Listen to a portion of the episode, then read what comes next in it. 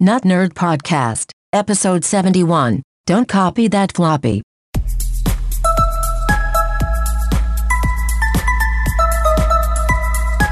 Welcome to episode 71 of the Not Nerd Podcast. I am Nate Heath, and I am here with Mr. Dave Baylor. Oh, oh, I'm high. Sorry, I was, You're high. I was, I was just texting uh, somebody on Facebook. oh, So, texting somebody on Facebook. Facebook messaging. Oh, What do you call You're that? showing your true colors. I was messaging, Sending a message. sending a message on Facebook. Messaging somebody on Messenger. Um, this brings up a topic that I think we need to address. Yes. I kind of fumbled through this last week, and I was confusing messages with iMessage and all that stuff. Well, if you go, Apple's Yeah. messaging pro, pro, I'm- are you trying to say program? platform. Oh, platform. Apple's messaging platform. Right. So you I I challenge you to go into your settings on your iPhone and go to messages and what do you read at the top of the screen? Maybe you should do it right now. Get your your honkin' giant iPhone 6 or I'm sorry, 7 plus Six. That was so last year. 256 gig of bones Settings. And I go into messaging. Messages. What do you see at the top of the screen there? What's it say? iMessage. Yeah, why is it what? So the app is called Messages. The service is called iMessage. why? Because it's Apple. it's so confusing. it is. So is it really wrong for me to be texting in my Facebook Messenger app? That has nothing to do with that. Texting is the act of sending text-based messages to and fro. Okay. That's my definition. We'll let you say it. We'll let you get away with it this time. I'm not just a creepy old man. Get off my lawn. Yes. Did that scare you? You yeah, kinda that was uh So anyway, I, th- I think you said we were on episode seventy-one of the Not True. Nerd podcast. What do we, uh, what do we got in line for us tonight? Because I'm looking through the Evernote show notes and I don't even see uh, any show notes here. you don't see any show notes yet, do you? Do I need to synchronize something? I'll synchronize up with you. Uh, we got some follow up. We got some quick takes, a couple Hmm. good news stories, some parenting stuff that I came across. Wow. um, your tip of the week, Mm-hmm. And uh, then our picks of the week, obviously, to finish up. Not Nerd Podcast, that's what we do. That's what we do. Give you great tech info. Uh, follow up, I, something that we have talked about and drooled over over the past probably five or six months of its existence was the Nintendo Classic device. Mm-hmm. Yes, I, a device that I wanted. I coveted it a little bit, uh, but they just weren't available. You yeah, couldn't find they them were anywhere. they were hard to find. Uh, Jesse, my neighbor, a couple doors down. I wish he'd move one more door down so I could say my neighbor three doors down, like the band. Mm. Yeah. but he's two doors down.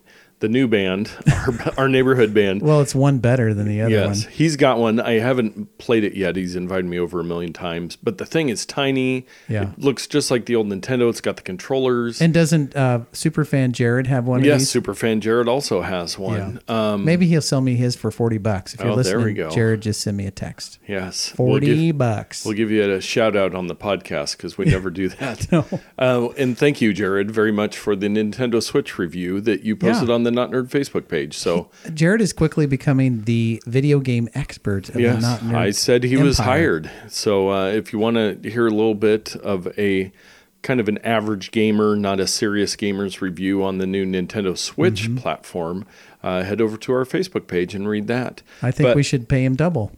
So the Nintendo Classic, this is the one that looks like the original Nintendo comes with like 20, 25 games preloaded on it, Thirty games. 30 games. Mm-hmm. You can't add games. No, Retail price $70? sixty bucks. sixty dollars. Mm-hmm. So super cheap, super easy for them to do. Well, they announced this week that they're discontinuing it. Yeah, it's it was like a little fad that they did. They made a couple hundred thousand and sent them out into the wild, and Yeah. that's it. I I heard I think I heard that they sold probably about a million of them in the U.S. Okay, Um, but they never fulfilled demand. no, they And could have so- sold ten million Yeah, easy. And if they would have had twenty million before Christmas at sixty bucks a pop, if people would have been able to get them, everybody would have had one. Yeah. So there, people have a couple theories as to why they did this. Um, one person said, "Hey, uh, Nintendo likes to make collectible items, and so they'll do short, short runs on things to hype up demand and then discontinue them, so that there's you know there's the fan base out there who really covets these things, and when they're more rare, they're more valuable. So that that was one idea. I think probably the primary reason is when they were doing the Nintendo Switch, or when they were developing it, um, Nintendo is v- like Apple, very kind of behind the times when online services are concerned. So they didn't they don't have a classic game store available for the Nintendo, Switch right now. It's something that's perhaps coming in the Yeah. future. They've not announced it, but it's on the 3DS system and it was on the Wii U platform and it was on the Wii platform. So the chances are that a retro game store is coming at some point in the what- future. They were like ten bucks a pop or something. On the Wii was the Yeah. last one I had, I think. So it it varies, and so with the the NES Classic, uh, you know, thirty games for sixty bucks is two bucks a game, which is pretty good. Yeah. On all the other consoles where they sold those, NES games were three to five bucks, and then S SNES games were like five to eight bucks, and then um, Nintendo sixty four games were a solid ten dollars. And so they're commanding more money per game through the emulation yeah. store that you can download versus this classic console that you could buy. Or heaven forbid they sold them on iOS so Oh, we could play them on our phone, but that's a whole nother Yeah, episode. they won't do that.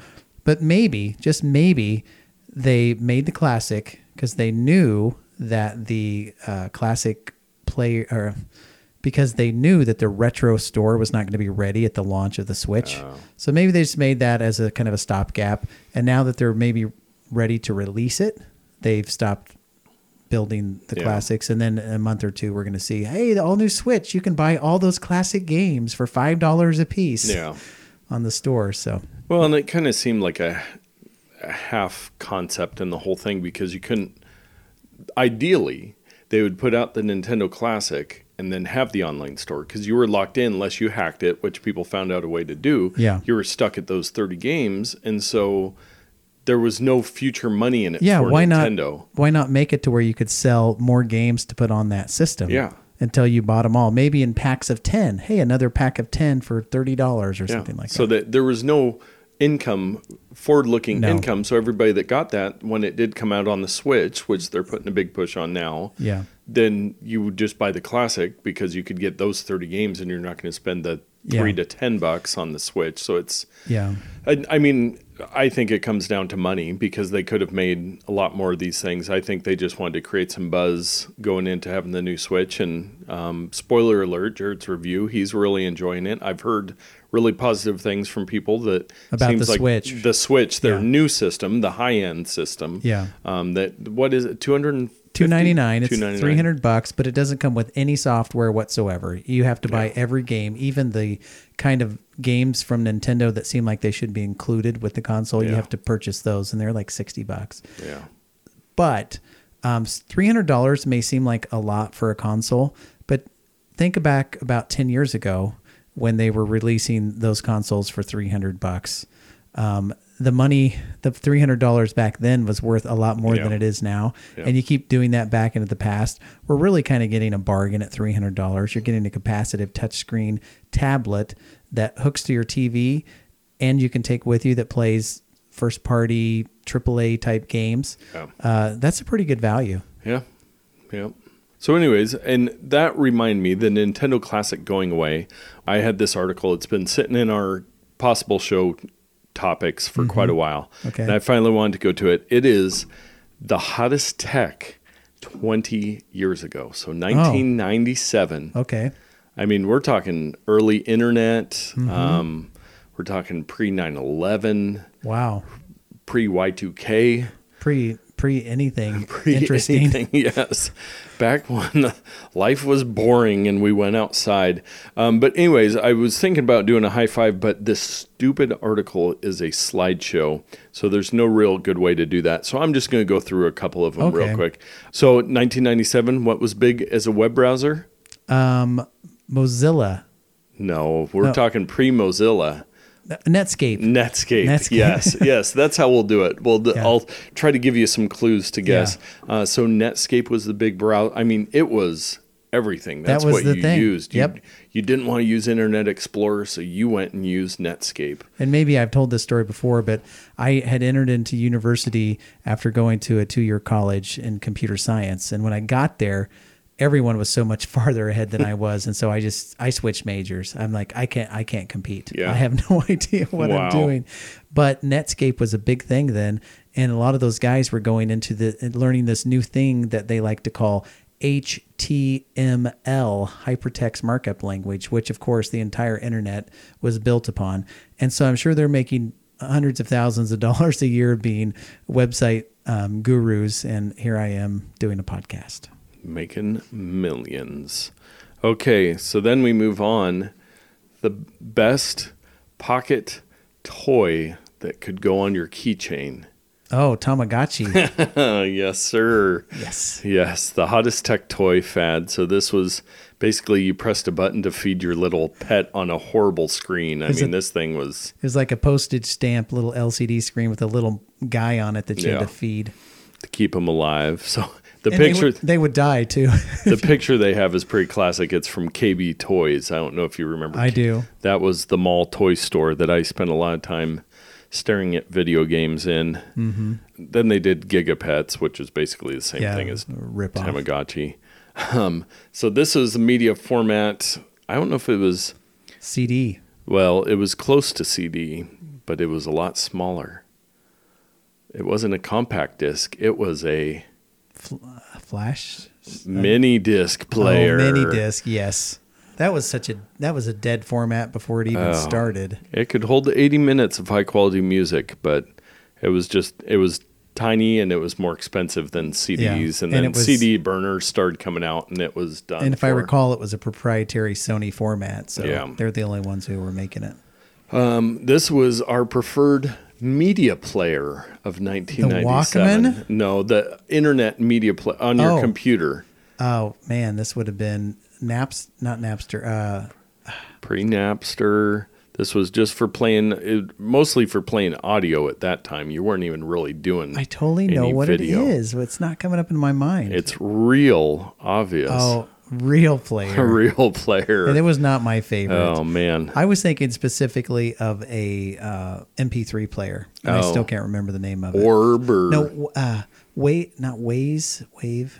I can't remember the name of the player. Oh yeah. It was something cool though. Yes, there was so much stuff that we saw, thought was so cool, and Yeah. of course, people, I will post uh, this in the show notes. Even though it's a slideshow, it's kind of a fun one. There's not a lot of ads and stuff, but it they've got some great pictures Mm-hmm. of stuff.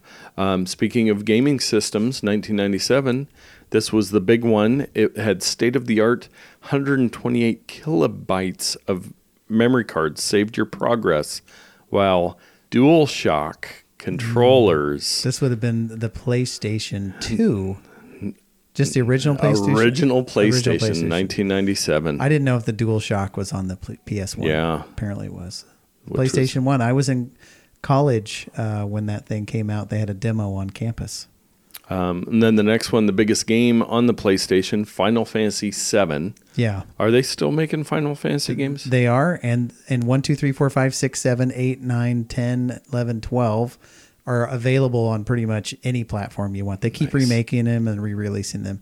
And by the way, uh, PlayStation 1 graphics back in 1997 blew the socks off of anything else. Oh, they yeah. were amazing. Oh, it's so so fun to look back, just 20 years ago. yeah. So the next one, at a time in 1997, fewer than 40% of U.S. households had a PC. Yeah. This was the TV-based internet service, mm. Web TV. Yeah. I was going to say internet TV, but yeah, it's web, web TV. TV. So it basically Microsoft, right? Didn't they buy those? Uh, let's see. Plus, it allowed people to do crazy things, like, as the New York Times described, simultaneously watch the X Files and tap out an email, what? That's which a- we all do now, like on our phones. totally. But yeah, so web TV, I don't know. Yeah, I think Microsoft did buy I them, but it basically a device that plugged into your TV to basically make it a, a web browser. It's one of those many things Microsoft bought and then promptly killed, either Yeah. to bad marketing or misuse, or they just wanted the employees or the uh, intellectual property. Uh, now, this one I did not know, and I would guess you would never guess. 1997, the Honda EV Plus, uh, which was an electric uh, battery, 125 mile range, which is pretty crazy at that time. You think, Yeah. you know, Prius and Tesla and stuff, but Honda was. Um, so the problem with these electric cars, there's a good uh, "Who Killed the Electric Car?" I think a good documentary. Documentary. Um, but it says like many many of its electric brethren, the EV Plus was available only for lease, and when the lease was up, Honda took it back, and they all went away And there's no place to there were, them. it was just not the right time for for that. Oh, so predating the smartphone, if you needed to keep track of what was on your calendar, you used a Palm Pilot. yes the Palm Pilot 1000. And Handspring also made some of those, I think. Yes, uh, I had a Palm Pilot, not '97, about 2001, 2002. Hmm. Um, they were great. I had the, I had the handspring version of one of those, and I I loved it. Wow, here's a fun fact. 1997, President Clinton was in office. Mm-hmm. William, not Hillary, for those listening to this in the future. Right. He was not an internet whiz. He sent a total of two emails while president. Could you even imagine? Eight years, he sent two emails.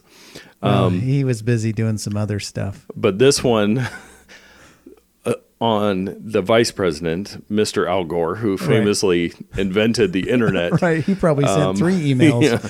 He was the geek of the White House. He kept a personal computer that he loved showing off to the press. They've got this great picture. And of- was it an Apple or what was it? no, it looks like just a. It's a Compaq, Oh, just a Compaq. big old beige pile of crap. Uh, known as an Atari Democrat while in Congress, Gore promoted high-speed telecommunications bills and the expansion of ARPANET, the technical foundation for the internet. Gore would be ridiculed by Republicans after stating in 1999 that he took the initiative in creating the internet. Um, so basically, he voted on something that helped Yeah. what would eventually become the internet, but uh, he took a lot of claim for that. But he was an advocate early on, so that is true. And he is on the board of Apple. Yep. He's one of the board members. And, And I think uh, he's probably an all around nice guy. yeah, seems like it. Uh, you can buy some carbon credits to support him. But we are the most nonpartisan tech podcast on the internet. So Thank you we're going to move on. So we talked I- last year sometime about this uh, device, AlphaGo, that beat some of the best Go players Mm-hmm. from Google. Now, what was the predecessor to this from 1997? Was it deep deep blue or big blue? Deep Blue. Deep blue. Yes.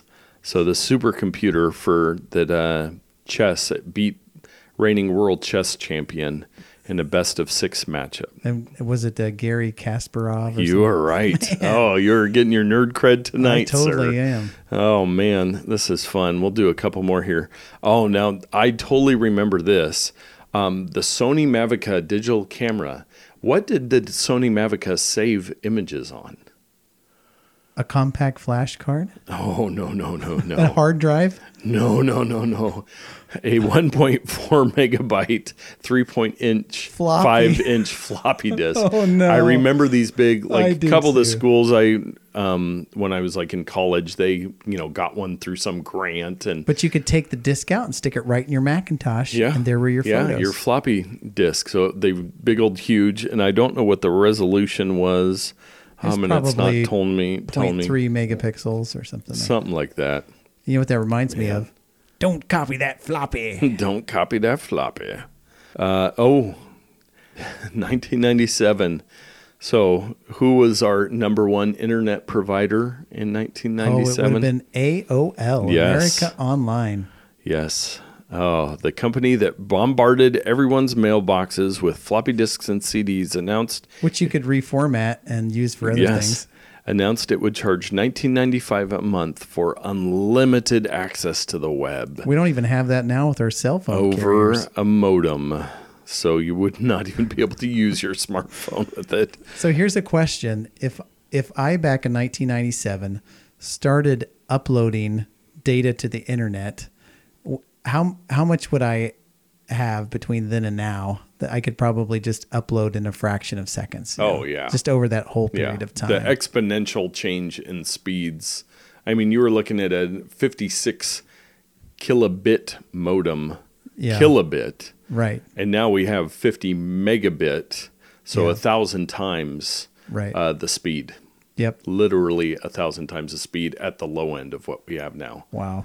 Um, if you had inter- if you were lucky enough to have it. Yeah. Um, and I don't even know, like my school and my college, um, you know, late 90s, they had uh, internet service, Mm-hmm. but I don't know how fast it was. It No, probably wasn't much faster than a 56K. It it was faster than dial up for sure, but compared to today's speeds, it was hundreds of times slower. Wow. Uh, the cell phone was the Motorola StarTAC. Um, I mean, that's still pretty early cell phone. Mm-hmm. Uh, the Apple PowerBook 1400, uh, which probably weighed about 25 pounds with like a nine inch screen on it. Was it even color or was it a black and Uh, white? no, it was some color. Okay. Um, but it was chunky. Yeah. Uh, yes. Let's see what else we got. I wow, I did not know this. A one of the top video game franchises of all time that has become much more popular version 3 and newer was originally released in 1997. It is an open world game that uh, gets a lot of flack for being uh, pretty crude around the edges. Nothing. Was it? uh It's not Doom. Or, oh, an open world game. Yeah. Oh, oh, oh! Grand Theft Auto. Yes. So the original Grand Theft Auto was out in 1997. And you can play that on your smartphone today. Download it from Rockstar Games and you can play it. The most violent piece of gaming on the PlayStation yet, as GameSpot judged GTA back in the day. Oh man, that's funny. It's pretty old school. You guys see the picture on that one. Um, cordless telephones with giga range, Oh yeah. uh, 20 times more range than the ordinary cordless telephone. Oh, so this didn't come out till 1997. A version of Windows that you would have guessed would have come out a little bit before Was 97. three one? No, after three, we're 97 here. Oh, Windows ninety seven. Windows 95. 90, Windows 95. Windows ninety five came out in ninety seven. Yeah, I do remember that. oh man, Way to go, Microsoft. the Nintendo 64 came out that same year. That's I got wa- some fond memories of Mario Kart and GoldenEye on the Nintendo 64. Yeah, it was a head to head competitor with PlayStation One. They came Yeah. out the same generation. Star Fox 6. Who, that's a I, game for and I remember there was a friend of mine. Um, he was out of college, but um, we would when the PlayStation One, you know, you'd get the gamer magazines and you'd read all the specs and you'd see the little photos and stuff. Uh, and we were always arguing about Nintendo 64 versus PlayStation. They didn't even exist yet, Yeah. or they weren't on sale yet. And he's like, "Oh no, the the 64 is better because it's got 64-bit graphics." But I'm like, "Yeah, but the PlayStation has got better games and it like runs at a better frame rate." Or we were just comparing all the Yeah. stuff and all the polygons and stuff. And so to I I don't know who won the argument. They both had great games on yeah, the platform. Yeah. It's They're just both what you prefer. Pretty revolutionary. I mean, those were the birth of the modern gaming system. Before Yeah. that, you basically had the Nintendo and Atari before that. Yeah. They were, that was when the competition These two- really started. The Sega was around, but they Yeah. still weren't. These two consoles introduced the third dimension into gaming Yes. with uh, uh, game elements based on polygons instead of flat artwork, flat sprites. They were three dimensional. DVD players. Yeah, That's crazy. 1997. And I don't think we got one till way I th- later. my f- I think my first one was in the year 2000. I got Mm-hmm. my lime green iMac. yeah, and I think that was my first DVD player, and I was so excited because it came with A Bug's Life on I got- DVD. I got the grape one right around the same time. Yeah, so I had A Bug's Life that I would have people over to look at my what was it, a 14-inch square screen, Yeah. to watch the DVD of A Bug's Life. Get this. That I just I just thought of this now. You and I were into Macs and doing the same thing even before we knew each other. Yeah, How sweet is that? yeah, it was meant to be. Here, let's. We need to touch mustaches. Maybe not. Maybe not. You know what? You could reach yours over here. Yeah, I pretty much Oh, could. 1997 was a breakthrough for a new audio format hmm. That we uh, are quite familiar with still to Is this it day. MP3? Yeah, MP3. So think about that. 1997 is when MP3 really came on, and then you know uh, all the downloading stuff came over the next couple years as people had internet speeds where you could actually download stuff. Yeah, that's Napster and iTunes were a couple years out still. So there we go, uh, a flashback episode there. Um, I didn't plan on taking that long, but that is a fun look back to think back And I'm uh, not one where to- we were at. I'm not one to brag, but I think I did pretty good on that. Yeah, yeah, pretty impressive. Uh, that was a, a prime spot for me, I know, in the technology realm. Um, and then I've got another quick article that I was kind of laughing at, and I asked you not to look at this one, but uh, we'll do a high five. Ah, there we go. We can't touch mustaches, but we can do the high five. Do the high five. Um, so this is the top 10 breakthrough technologies of 2017 And that was written at the very beginning of I 2017. would say it's only April. I Yeah. mean, so this was a prediction from technologyreview.com. And I was just going to see if you could guess any of them on this. It's actually a list of 10. is it going to be um, solar panels for your house's roof that look like Um, roof tiles? Well, this one is actually hot solar cells. Yeah, I knew it's something By converting heat to focus beams of light, a new solar device could create cheap and continuous power. Mm-hmm. So that's one thing that they're thinking could come out this year. Was there anything about electric cars in there? Um, Self driving trucks. Uh, let's see. Oh, AI in vehicles. Yeah, that makes Yeah. sense. What about any space travel stuff? Is there any? Space travel. It seems like there was something on spacey. Uh, nope. Still holding out for that space elevator. Yeah. Yeah, I'm I'm up. Those are the only guesses I have.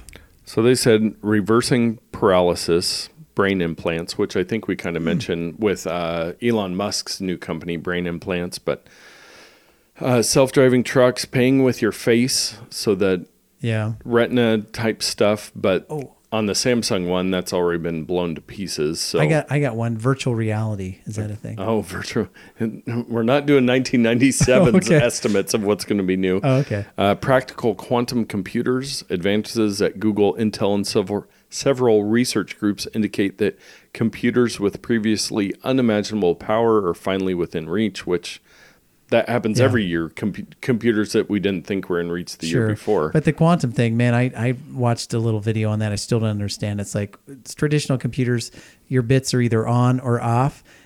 Quantum, maybe they're on, maybe they're not on, or they're off, or they're on. And I, I, don't understand it. That- I don't know how do you I. can make a computer out of that. That's that's beyond not nerd. Um, 360 degree selfie, which we are seeing more of this. The 360 degree cameras are getting a lot cheaper, so you're seeing it more different places and more ways to share it. With you know, on Facebook, you can do kind of the panoramics or 360 stuff now. Uh, Samsung's got a new 360 degree camera that you can get with the new uh, Galaxy S8. Um, the solar cells, gene therapy, Cell Atlas. It wasn't a very technology list the way we think about technology. Yeah. Uh, botnets of things, so just the conversational type stuff. Um, and reinforcement learning. By experimenting, computers are figuring out how to do things that no programmer could teach them. So, kind of the machine learning. So, that was just an interesting uh, transition from the 1997 to 2017. I want to go back to 97. Yeah. Those were good times. It was good times. Uh, some quick takes this week. First of all, we've mentioned him in several episodes. Uncle Walt, Walt Mossberg, uh, famed tech writer, uh, is announced that he's going to retire this June um, after their big uh, code conference that they do. Uh, he's part of Recode and Vox Media and The Verge, um, but he, He has decided everything. He's like 73, I think. Uh, so it's definitely at a retiring age. Um, but the article I'm going to link to in the show notes, I, I've kind of given him some gruff on the site or on the podcast just because it seems like he's been a little out of touch and a little negative Nancy lately. Yeah. Um, but this article talks about how he was really a pioneer and what he wanted to do. uh, was talk about consumer technology, which is Right. what we do. Um, at the time, you know, when he started 40 years ago or whatever it was, there was, nothing. It was all, you know, super nerds talking to super nerds. Yeah, about, guys who go in a Radio Shack and picking up transistors to Yeah. build their own ham radio station or something like that. So he really did pioneer the way and open the doors for people like us who are interested in technology, who just want to be a part of it and to use technology without being an engineer or a, com- a computer programmer or something like that. Yeah. And so for all the junk I've given him and frustrations when I've listened to his stuff, Yeah. um, I, he really did pioneer some of that stuff. And he kind of said in this interview, he was like, well, I wasn't the only voice on the topic, but, uh, you know, there was a few of us that really helped these tech companies realize that they needed to market to consumers too. Um, so it's really been a benefit um, to everybody, just kind of this change in focus uh, where, you know, we might not have had the personal computers or all of that stuff that we have today um, if it wasn't for a couple of these people that were kind of like, hey, everybody needs to be able to understand and use technology. Um, so he's got some good stuff. You can read through the interview. Um, I listened to. He does a podcast every week called Control Walt Delete. Very Um, clever. Yes, with Nilay Patel from The Verge that we've also mentioned before. Yeah. Um, and he just kind of talks through tech, and they they actually look back on some of his old articles, Hmm. whatever topic they're going to talk about. Nilay will find a couple old ones and kind of read his reviews from kind of the 1997 stuff. So. That's a good one. Next story. There was a Burger King ad uh, over this last week that it basically the gist of it is this guy comes on. He said, "Oh, the Whopper is so great, but I only have 15 seconds. I could never tell you about the whole thing. So, Google Home, tell them about the Whopper." And so, if they had a or OK Google, tell them about the Whopper. So, if you had a Google Home device, Right. Or a Google phone that was set up to do voice activation, it would start telling you this very long description about the Whopper. um, and so Google, of course, after eight hours, shut it down. But it's gotten all this press for Burger Yeah. King, all this press for the Google Home.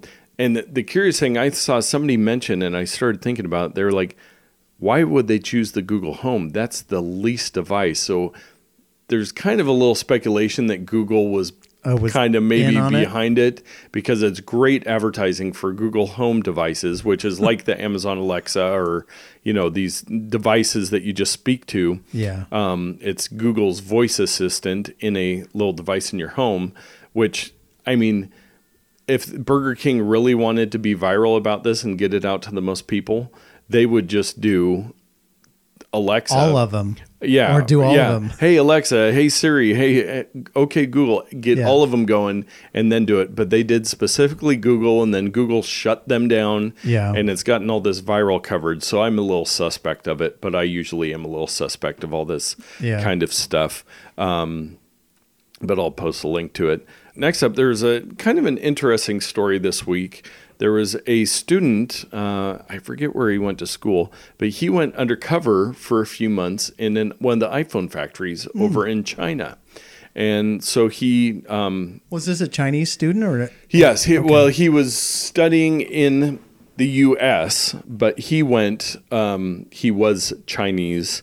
Uh, so he went back over there and he got a job um, at one of the iPhone factories near Shanghai Okay. uh, last summer. And I'm trying to look and see real quick in the article where he went to school. Uh, oh, he's a grad student at New York University, so Okay. NYU. So it's Pegatron is one of the big iPhone manufacturers. Okay. Um, but he went through and talked about his His experiences. his there. summer to instead of going, you know, somewhere exotic for 2016 summer, he went to China and made iPhones. Um, That'd be kind of cool. yeah. So he he talked about just the whole experience. You know, you sleep in a they have dorms there, and everybody just kind of comes there and works. Got paid about it US four hundred and fifty dollars uh, for a month of work. Um, but he kind of talked about the overtime, and it, the whole article. Kind of the gist I got was I've had some jobs that sounded worse than that here in the U.S. Yeah. I mean, obviously the pay sounds a lot lower, but, it's different in China. It's Yeah. just a whole different The world. Economics are completely different. compare that, but it's like, you know, well, they kind of expected you to work overtime every day, and it's like I've had some jobs jobs where they expected me to work overtime every day. It's, Mm-hmm. Yeah. they got he got paid overtime, right. It's not like Um, it was.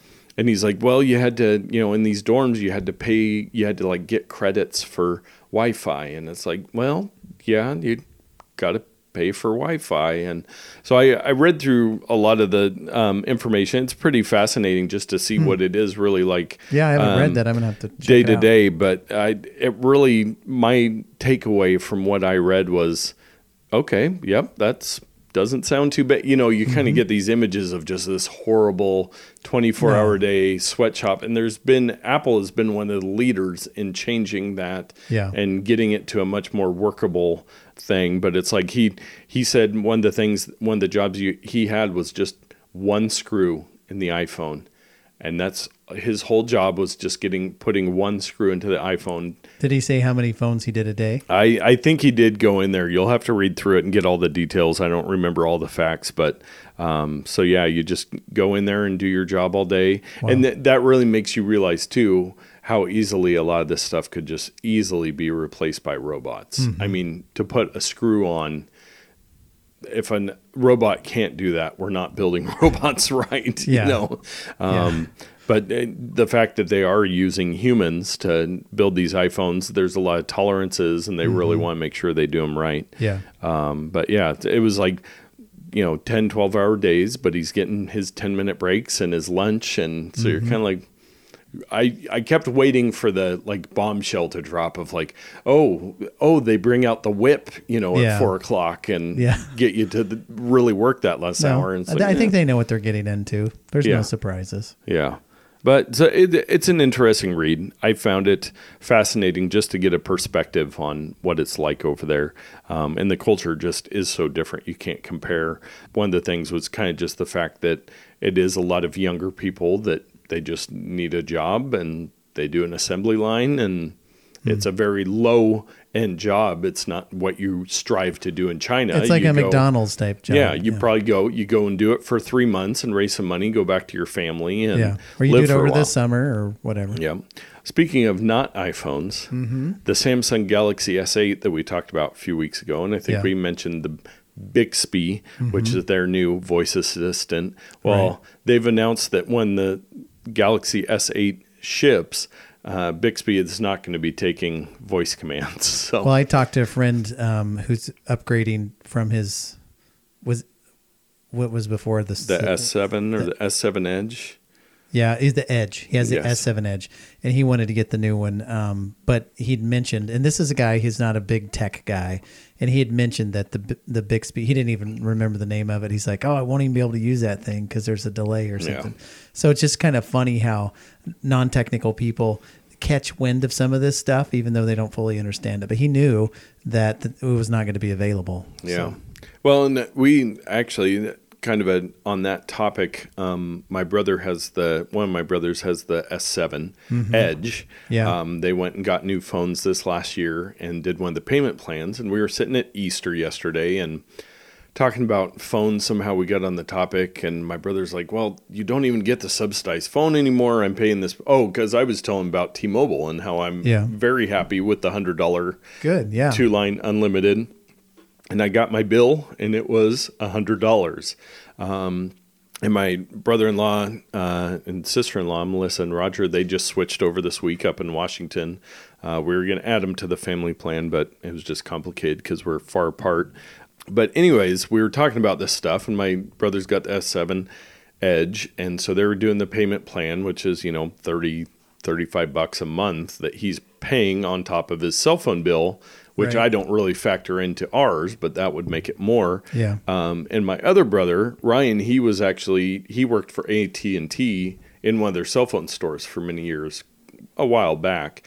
Um, but he was talking about it, and Micah, my other brother, was like, "Well, we're just paying a lot more now because we have to pay for our plan and we have to pay the full price for our phones instead of the subsidized price." And uh, Ryan had a really good insight on that. He said, well, for a long time, the cell phone carriers had to subsidize the phones to get people into smartphones because otherwise, Mm-hmm. If it wouldn't have been eight, nine hundred bucks, you just would have never bought a Yeah. smartphone. And to make that transition, well, now people can't go without their smartphones. They got to have their doodle jump. Or Yes.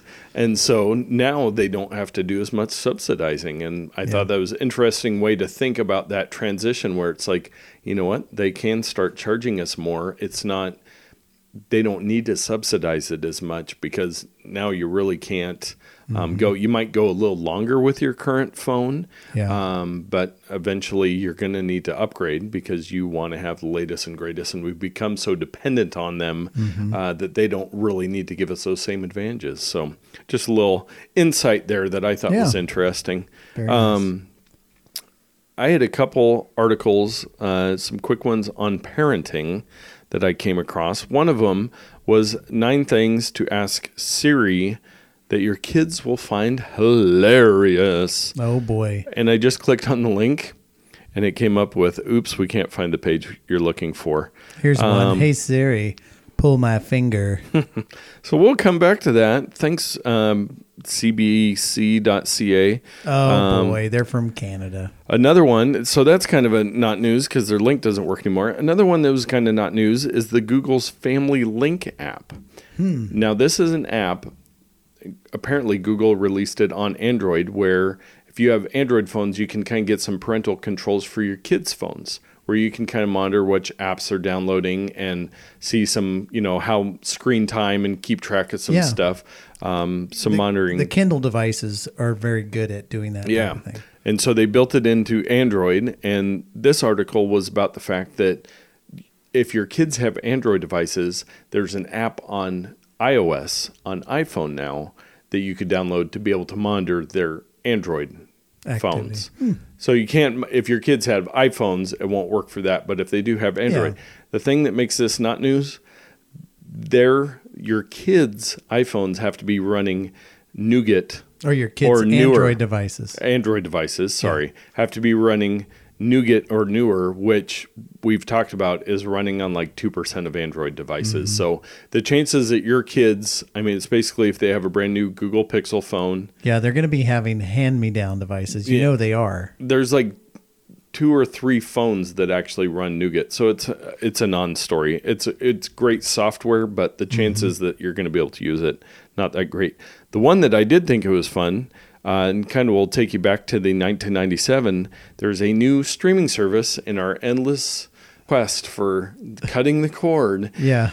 And this channel actually is available on some cable services, not Xfinity or Frontier, my previous one, but like DirecTV. It's called the Boomerang channel, and they just have a bunch of vintage, like Scooby Doo, Looney Tunes, um, bunch of over a thousand episodes of different stuff.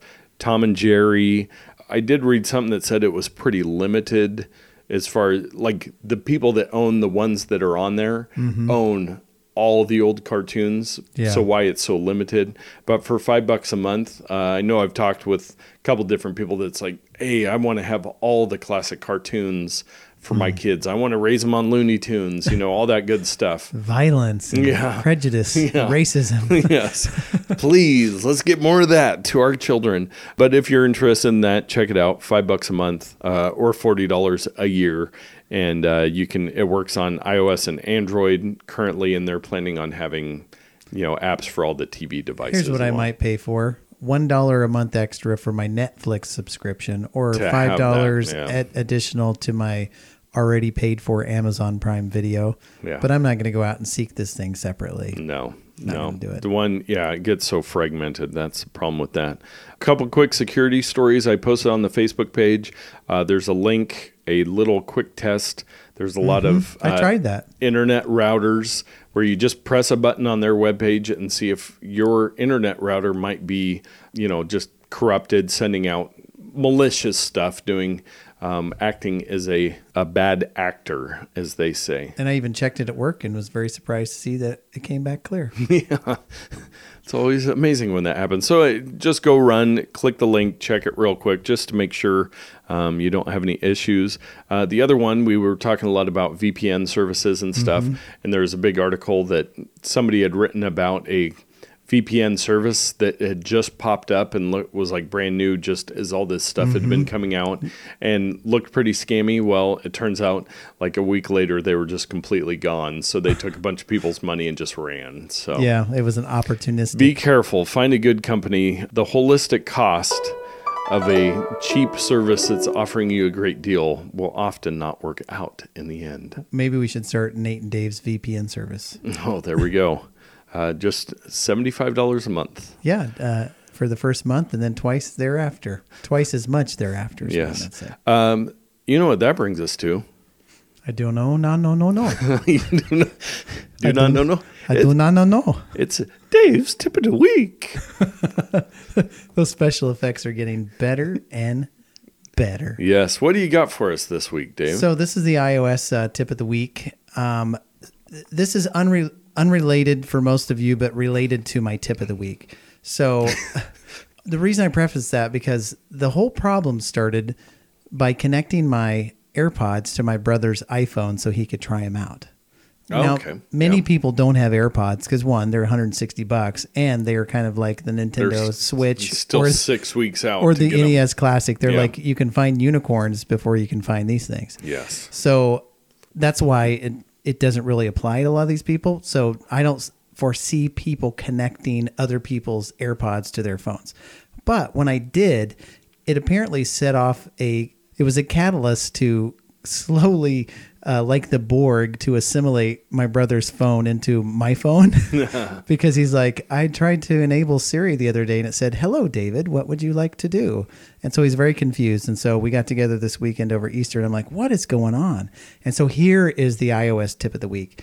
Somehow, since it AirPods are associated to your iCloud account, it switched his phone's contact item, his My Card and his contacts, to My Card. Oh wow. I don't know why, because maybe it had my iCloud uh, phone number in there. I don't under I don't Yeah. understand. Anyway, so his phone thought that he was me because my card had been elevated to the owner of the device. I hope this all makes sense to you out there. So I'm like, no problem, Ray. We'll just take your phone, switch to your card, and say, hey, this is your your name, your phone number, your address, and so Siri knows who you are it took me it took me forever to figure out how to do this. So conventional wisdom would say go to the contacts app, Yeah. select and at the top of the screen it says my card and it Yeah. of course had my picture and my name and my On everything his phone. on his phone. You click on that, there's absolutely no way to change it. You click edit, no way to change it. I'm like, no problem. Let's go down to your card. Surely there'll be a place to switch it. So I go down to his card, open it up. There's no button to say make my card. I go into edit. There's no button to say make my card. And so I had to go online and Google the answer to this thing. Wow.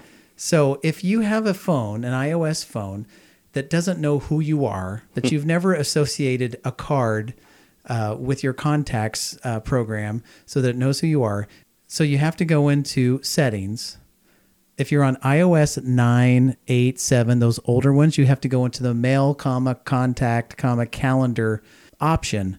On iOS 10, they're separate items. There's the mail option, the contact option. Oh, so you yeah, have to go yeah. into the contact item, and from there you can assign your card. So why this is not available within the contacts Within the app, contact- yeah. I have no idea.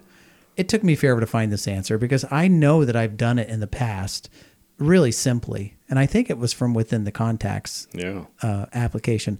I don't know that for sure. It's been so long.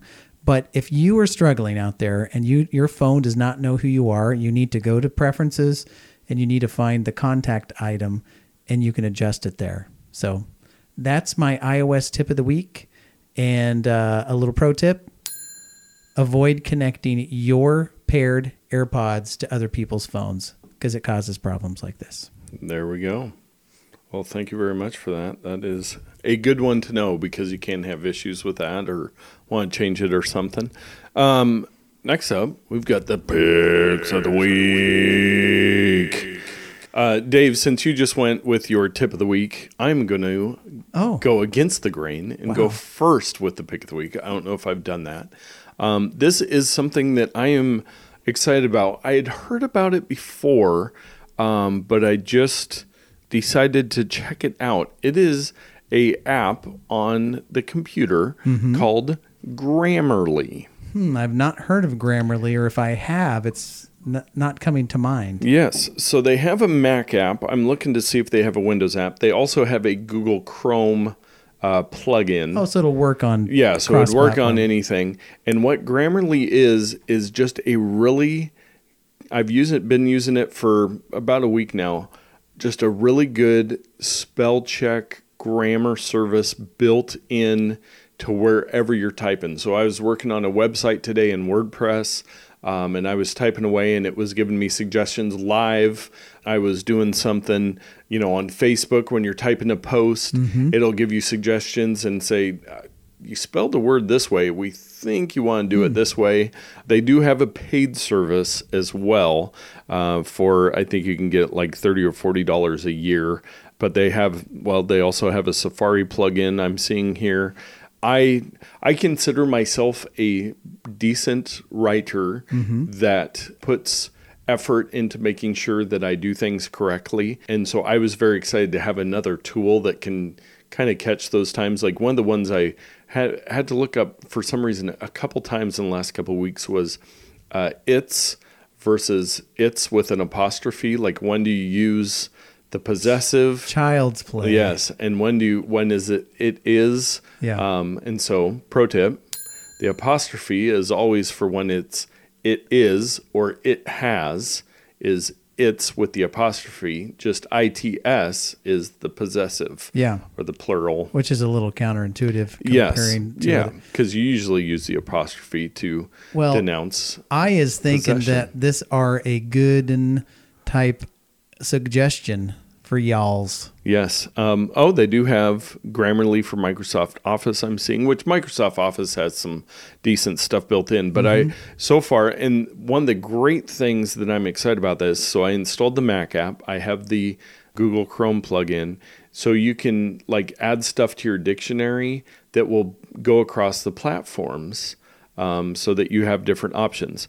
Now, I really wish that they had a version for iOS. I just I know that that's not a possibility. Yeah, how would you even do that? Um, I mean, really, the only way you'd be able to do it is if you open Grammarly, type something, and then pasted it in to somewhere else. But yeah, I, I it's free for the most part. They do have the premium, uh, which gives you some extra. Uh, they do 250 different checks in the premium, so they do a lot more grammar type stuff instead just your spelling or maybe using the wrong word in the wrong spot. But I I like it. I like it so far. So especially if you're on a Mac or if you use Google Chrome. So yeah, if it's oh, so I guess it's a little more than I. Oh no, that's the work version. So they have a work, a personal, and an academic version. Uh, so the personal, oh, I guess it is hundred and forty dollars a year. Okay. But there is a free. Yeah, the free version is more than enough for people. If you're really serious into writing and really have some grammar issues, maybe go for the more expensive one. Or if you do something, you know, if you're doing a lot of writing for work or something like that, where it's kind of a little more uh, important, important, important. It are Grammarly. Yeah. Can we? They need a podcast plugin they- where while I'm speaking on the podcast, I can do it that way. So check it out, Grammarly, the free version. I don't think I'm going to go for the premium anytime soon, uh, but I have really enjoyed it, and I've liked the fact that it's the same through all my stuff on my computer. Uh, so I can get used to it. I can add stuff like not nerd. I added it to the dictionary, so it'll never, uh, you know, pick on me for that one anymore. Um, so yeah, Grammarly, check it out.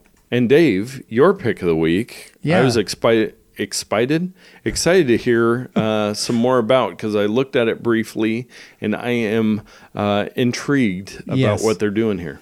Yes, um, this little gem archive.org. And we may have even talked about it before. They Yeah, the, in general, the archive.org. yeah, they have the Wayback Machine, and you can go and look at the web as it was. For example, you could go back and see the 1997 version of websites if they did indeed exist Yeah. back then.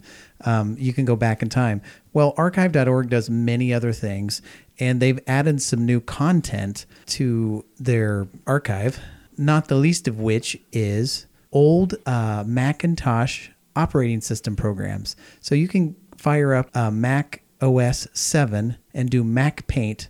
Dustin Cook, if you're out there listening, forget that. forget the cruddy uh, Tandy 1000 MS Paint. Yeah, you could, Microsoft Paint. Come on. with your 16 colors, you could go back and do black and white painting with patterns only. And I was experimenting with this on my 27 inch iMac at home. nice. I had this giant, uh, what used to be a nine inch screen, blown up clear, big on my screen, and I was doing Mac Paint. But it, I wanted to mention it uh, because that reminded me that uh, if you go to archive.org slash software, and it'll redirect you to another URL there.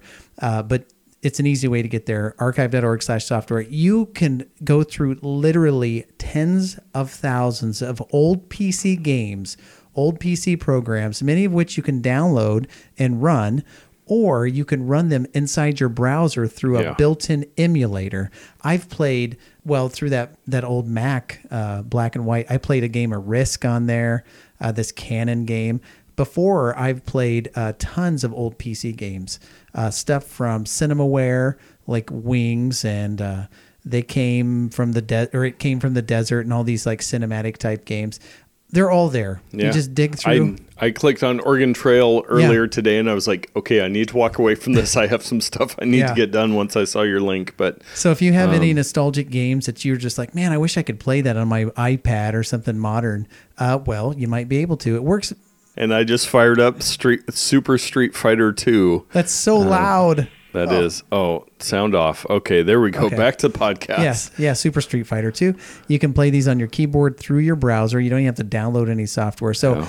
take a look at it. They've got old uh, radio programs, they've got old movies and uh, public domain stuff. It's just anything that's been that could be digitized or Yeah. existed in the digital form. They're taking a hold of and Oh archiving man, that they've for got us. Sega Genesis games. Yeah, They've got Sonic. a ton. Magnavox Odyssey 2 game. Yeah. I mean, when you say literally thousands, I mean it just goes on and on. For the PC games, I think there were 10,000 in that category, over Yeah. 10,000 in Yeah. that one category.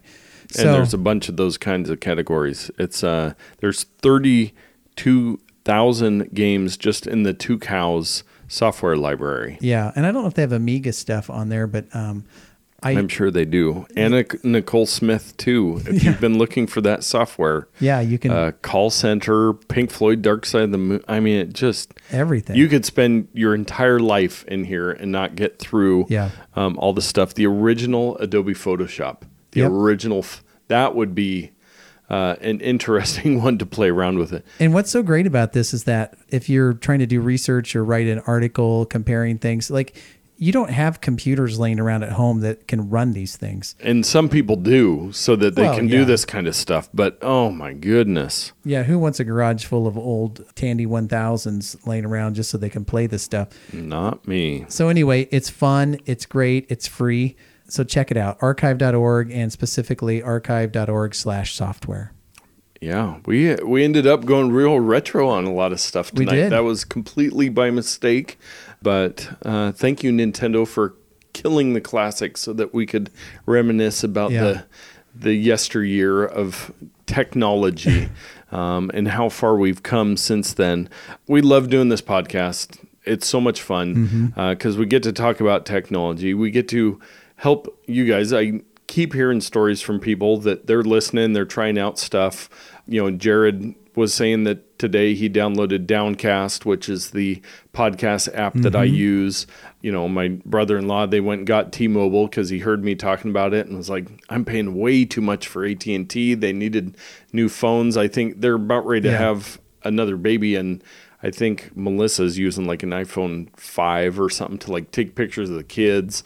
So they were due, so she did that. So we lo- I love hearing these stories about people just making great tech decisions based on what we've uh, heard. We're still running the competition. We didn't do a not ad this episode, but if you post on last week's episode, post a screenshot of your home screen on your iPhone, and we will enter you in.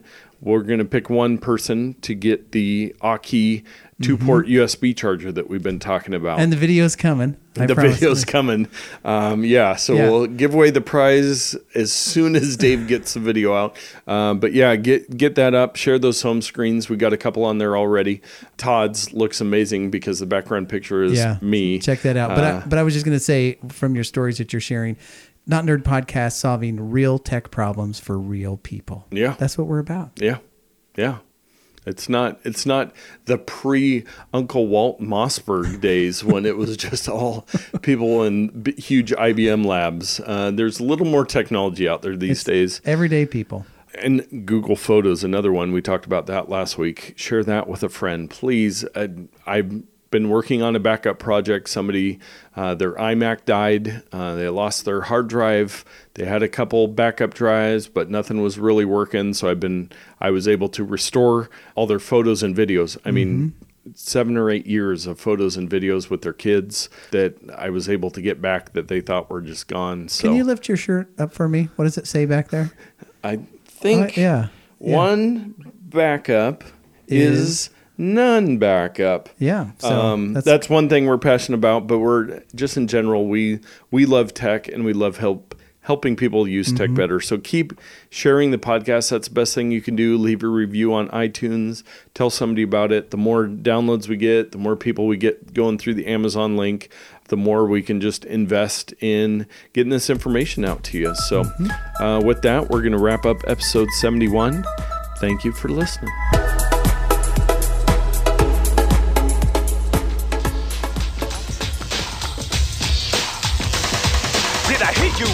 Did I hear you saying that you're gonna make a copy of a game without paying? Come on, guys. I thought you knew better. Don't copy that floppy. I'm your MC, double def, DP, that's the disc protector for you and the posse. That's the artists, writers, designers, and programmers that worked up the images for games and grammar that let you learn, but also play the game you came here for today. Now I know you love the games, and that's alright to do because the posse who makes them, they love them too. But if you start stealing, there's no more they can do.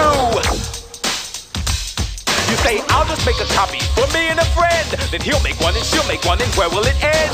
One leads to another, then ten, then more. And no one buys any discs from the store. So no one gets paid and they can't make more. The posse breaks up and then closes the stores. Don't copy, don't copy that floppy. So let me break this down for you. Don't, Sandiego, no more Oregon Trail. Tetris and the others, they're all gonna fail. Not because we want it, but because you're just taking it. Disrespecting all the folks who are making it. The more you take, the less there will be. The disc becomes fewer, the games fall away. The screen starts to shrink and then it will fade. Programs fall through a black hole in space. The computer world becomes bleak and stark. Loses its life and the screen goes to dark. Welcome to the end of the computer age.